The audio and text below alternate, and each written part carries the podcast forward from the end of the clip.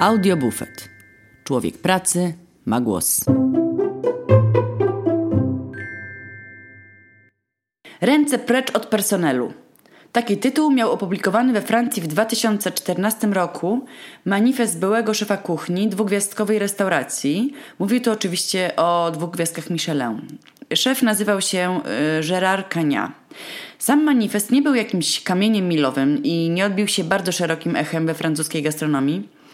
Y, bo podpisało się pod nim tylko pięciu kucharzy. Byli to jednak y, kucharze na tyle znani, w tym y, zawiadujący kuchnią w Pałacu Elizejskim Guillaume Gomez, że mm, jakiś tam odzew jednak był, ponieważ no, w tych w obecnych czasach znani, uznani szefowie kuchni, oni są celebrytami, takimi gwiazdami podkultury trochę, więc temat troszkę wypłynął, podchwyciła go prasa w paru krajach w Europie, w Anglii, w Niemczech o tym pisano, w Polsce też coś tam znalazłam.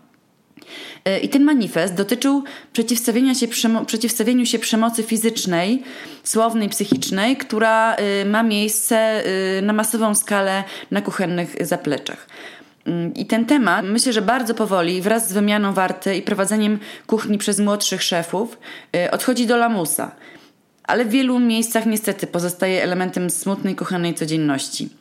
Trochę tak jakby czas się zatrzymał w gastronomii w okolicach akcji filmu Zaklęte Rewiry, czyli w latach dwudziestych ubiegłego wieku, co daje nam 100 lat wstecz. Wtedy to wyzysk i mordobicie były na porządku dziennym w gastronomii.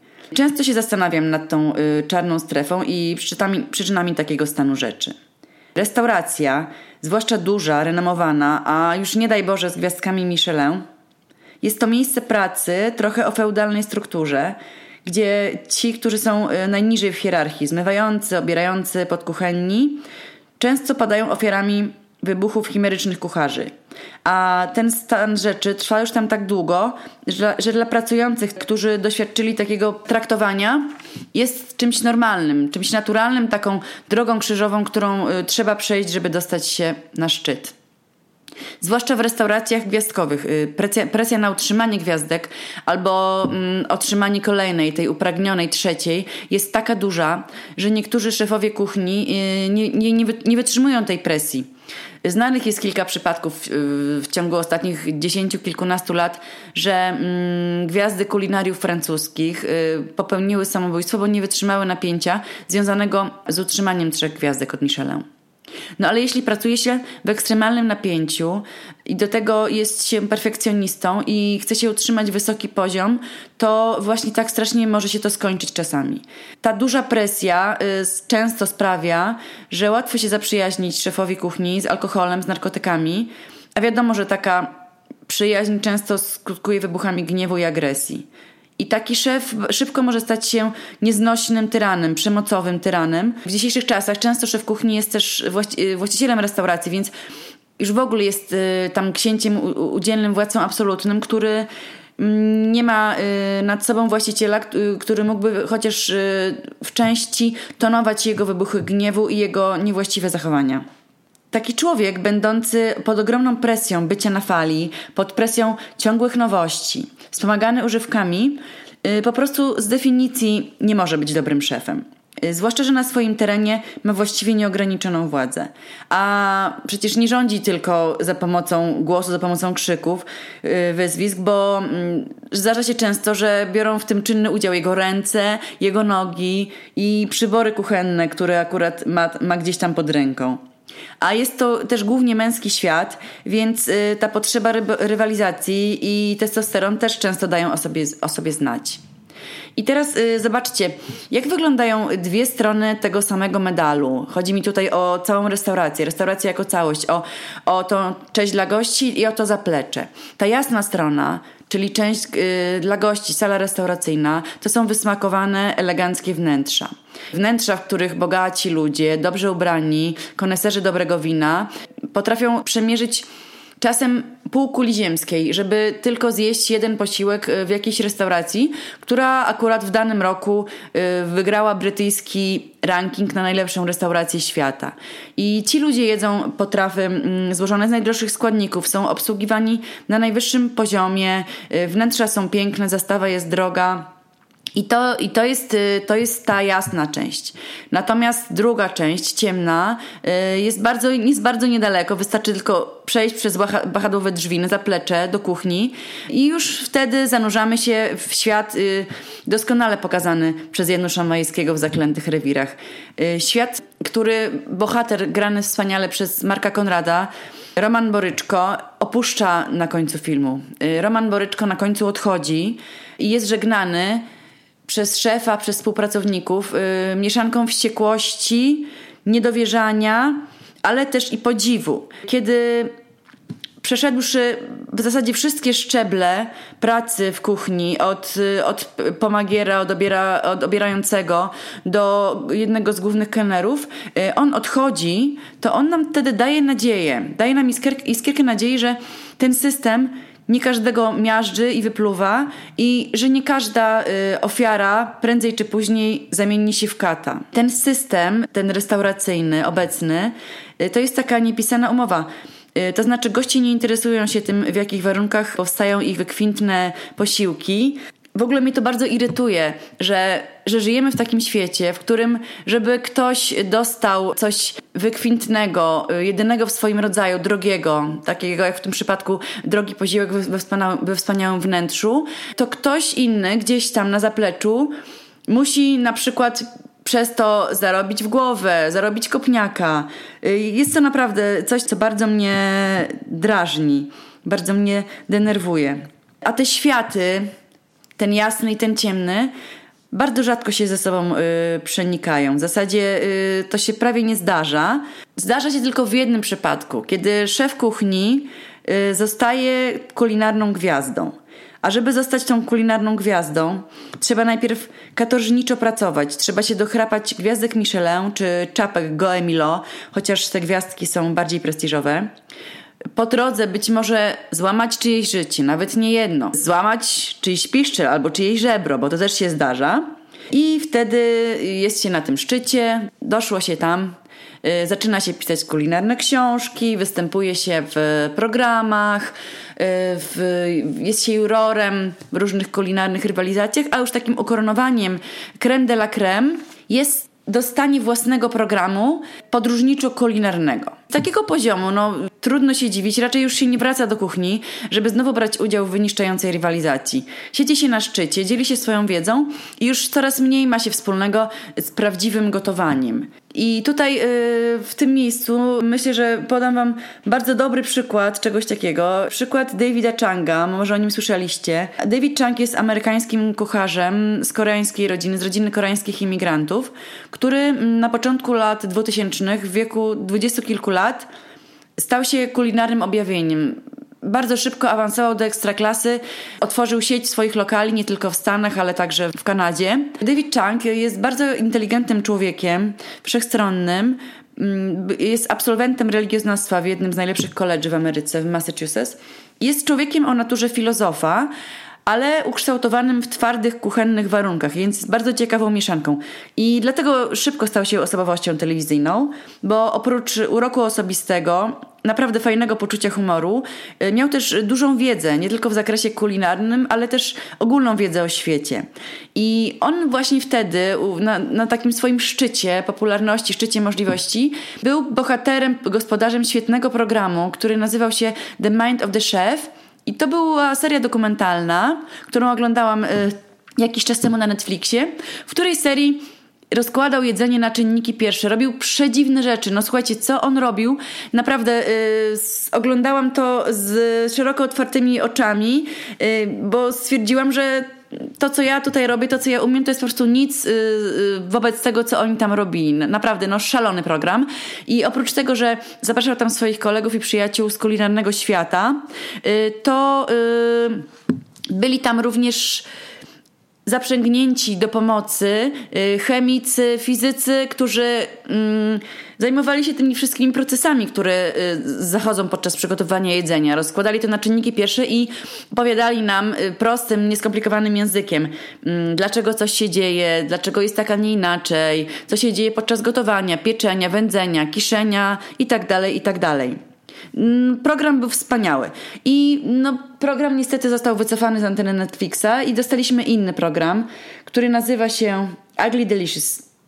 I to już jest coś, co powstało kilkanaście lat później, i to jest zupełnie inna jazda. To już jest to program, w którym David również jest gospodarzem, ale jest to po prostu coś totalnie innego. To już jest osoba, która od kilkunastu lat jest na szczycie, która już jest na topie, która ma pozycję, ma dużo pieniędzy, być może ma akcjonariuszy. Po prostu jest zupełnie w innym miejscu i ten program jest zupełnie inny. Jest naprawdę, naprawdę dużo gorszy ponieważ y, dostajemy tutaj rozważania o jedzeniu tetyzujące z mm, celebrytami, z celebrytami y, z kulinarnymi, z szefami kuchni topowymi, ale także z mm, dziennikarzami, którzy piszą o jedzeniu i są też zaprzęgnięci zwy, y, zwykli celebryci, czyli mm, komicy popularni, aktorzy, czyli to są te wszystkie osoby, które mają sprawić, żeby ludzie usiedli przed telewizorami, no bo wiadomo, że znane nazwiska przyciągają, przyciągają ludzi, ale to zupełnie już nie jest to samo.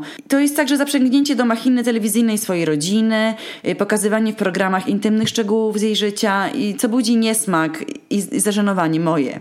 I David Chang z łebskiego, z ciekawego świata kucharza, yy, z pasjonata, przedzierzgnął się sytego celebrytę, który sprzedaje swoją prywatność. A ta metamorfoza jest trochę ilustracją powiedzenia, że w kapitalizmie, aby utrzymać się w tym samym miejscu, trzeba ciągle biec.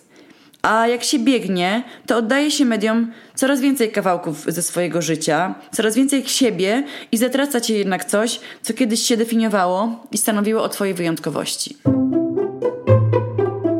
Manifest francuskich szefów kuchni został opublikowany 6 lat temu, w 2014 roku.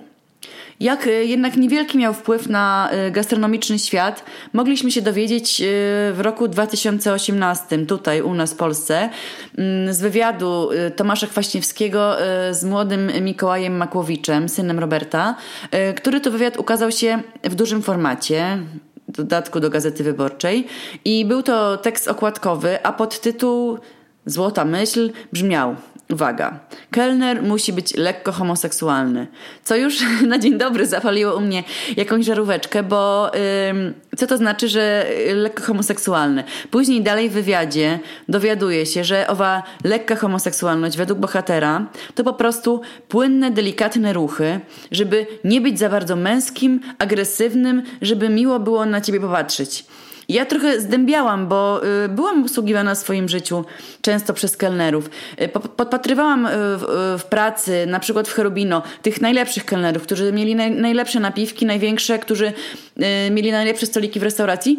Oni po prostu poruszali się w sposób profesjonalny. Mieli gładkie ruchy, przyjemnie się na nich patrzyło, ale z homoseksualizmem nie ma to nic wspólnego. Dziwi mnie również wybranie tego tekstu na tekst okładkowy, ale pewnie, pewnie chodziło o wzbudzenie lekkiej kontrowersji. I cały ten wywiad to jest dość smutna historia przemocy.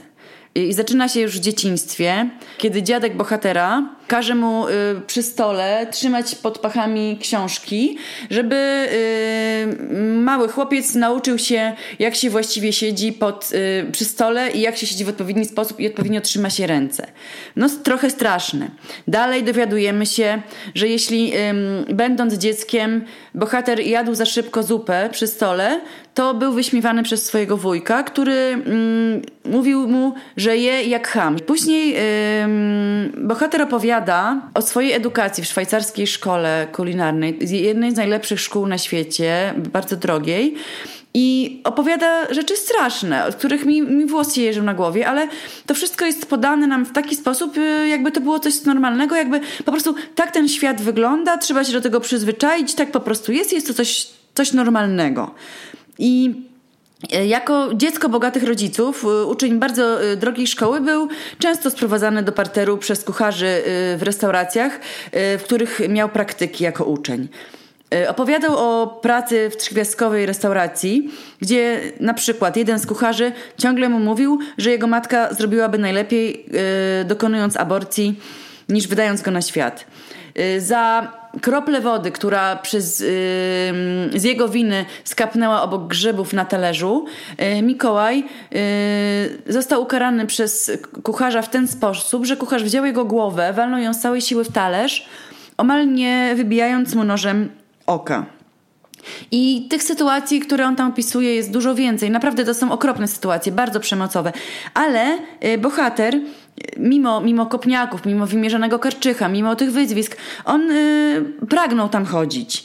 Y, bo mówił sobie, że w ostateczności to są przecież trzy gwiazdki Michelin, czyli zachowywał się trochę jak y, ofiara syndromu sztokholmskiego. Czyta się to wszystko ze smutkiem, mając wrażenie, że ten inteligentny człowiek z dobrego krakowskiego domu nie do końca zdaje sobie sprawę ze spirali przemocy, w której się znajdował. No bo wyobraźcie sobie teraz, y, wy wszyscy, którzy wykonujecie prace biurowe, pracujecie w kancelariach, na sali sądowej, korporacjach, w urzędach, że oto nie ma w waszym miejscu pracy żadnej procedury na okoliczność przemocy, że szef działu daje sążnistego kopniaka pracownicy, że sędzia wymierza karczycho nielubianemu przez siebie mecenasowi, że nie wiem, w urzędzie miasta yy, kierownik bluzga na ciebie najgorszym słownictwem, a potem nieusatysfakcjonowany wbija ci długopis w rękę. Albo na przykład, że zestresowany szef jakiejś kancelarii dłużej łamie aplikantce dwa żebra. No, to są rzeczy nie do pomyślenia, a to są rzeczy jednocześnie, które dzieją się w gastronomii. I to przecież pachnie prokuraturą, procesem i wyrokiem skazującym. No, ale wiecie, w biurach, sądach, kancelariach, urzędach nikt by sobie na takie zachowanie nie pozwolił. Ale najbardziej to mnie zastanawia, dlaczego ofiary tego systemu, takie jak na przykład pan Mikołaj Makłowicz, nie widzą w tej patologii nic specjalnie złego. I dlaczego nie można się uczyć tajników gotowania w sposób cywilizowany i na własnych błędach, których nikt nie będzie karał w taki okropny sposób. Przecież y, świat gastronomii to nie są jacyś tępi troglodyci, jakaś upośledzona, gorsza grupa społeczna, która nie umie przyswoić sobie wiedzy i umiejętności inaczej niż przez mordobicie i przez krzyki. No ale wiecie, nie ma tam procedur, nie ma przynajmniej w Polsce żadnej organizacji pracowniczej i pewnie dlatego tak się właśnie dzieje. Zastanawiacie się pewnie, niektórzy z Was, czy, czy ja też mam takie przykre doświadczenia, skoro y, w ogóle podjęłam ten temat. No cóż, y, to co opisałam wcześniej, to są sytuacje ekstremalne. Przynajmniej z mojego punktu widzenia. I na szczęście nie przeżyłam czegoś takiego, jak na przykład rękoczyny, bo myślę, że już nie wytrwałabym w tym zawodzie, robiłabym chyba coś innego w życiu ale miałam takie doświadczenie z atmosferą strachu i terroru i z krzykami i z wyzwiskami. E, przez miesiąc czasu, już dość dawno temu, e, pracowałam w nieistniejącej już restauracji krakowskiej. E, pracowałam tam oczywiście na czarno, bez żadnej umowy, bo mimo dopominania się nikt, nikt mi jej nie dał. I nawet śmieciówki. I dlatego też po miesiącu, między innymi dlatego zrezygnowałam z tego miejsca pracy. Ale oprócz tego szef kuchni i współwłaściciel, taki 50-letni Irlandczyk, po prostu traktował nas podle z byle powodu wpadał w furię, miał taką huśtawkę nastrojów. Od dobrego i w ciągu sekundy mogło się to przerodzić w furię, nigdy nie wiadomo było jak się zachowa, także byliśmy w ciągłym strachu, w ciągłym stresie.